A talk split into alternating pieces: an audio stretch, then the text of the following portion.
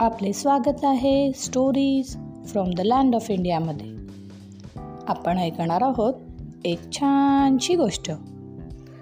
गोष्टीचं नाव आहे अति तेथे माती.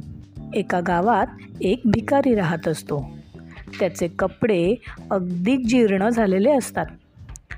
त्याच कपड्यांमधून तो सर्वांकडे धान्य मागत असतो पैसे मागत असतो. त्या कपड्याची जणू त्यांनी झोळीच बनवली असते. हा भिकारी मात्र सारखा देवाचं नाव घेत असतो. देवाला एकदा त्याची दया येते. देवबाप्पा मनात म्हणतो चला जाऊया.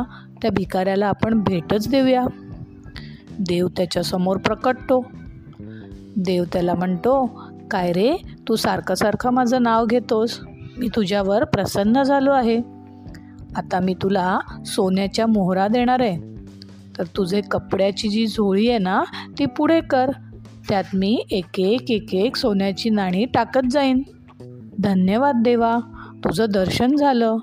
आता माझी सगळी गरिबी नाहीशी होईल. देव म्हणतो एक अट आहे मात्र.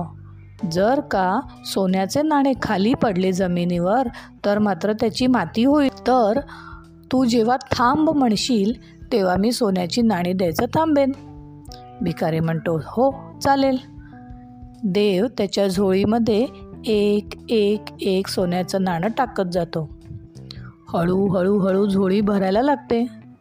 देव म्हणतो काय रे बस झालं का तुला सोन्याची नाणी? भिकाऱ्याला सुटली असते हाव. भिकारी म्हणतो नाही रे देवा अजून दे ना दोन चार नाणी. देवबाप्पा म्हणतो अरे पण जर का समजा ती झोळी फाटली सगळी नाणी जमिनीवर पडतील आणि त्यांची माती बनेल. भिकारी म्हणतो नाही रे मी बघ कशी व्यवस्थित ही झोळी पकडून उभा आहे. दे तू अजून सोन्याची नाणी. देव त्याला अजून सोन्याची नाणी देतो.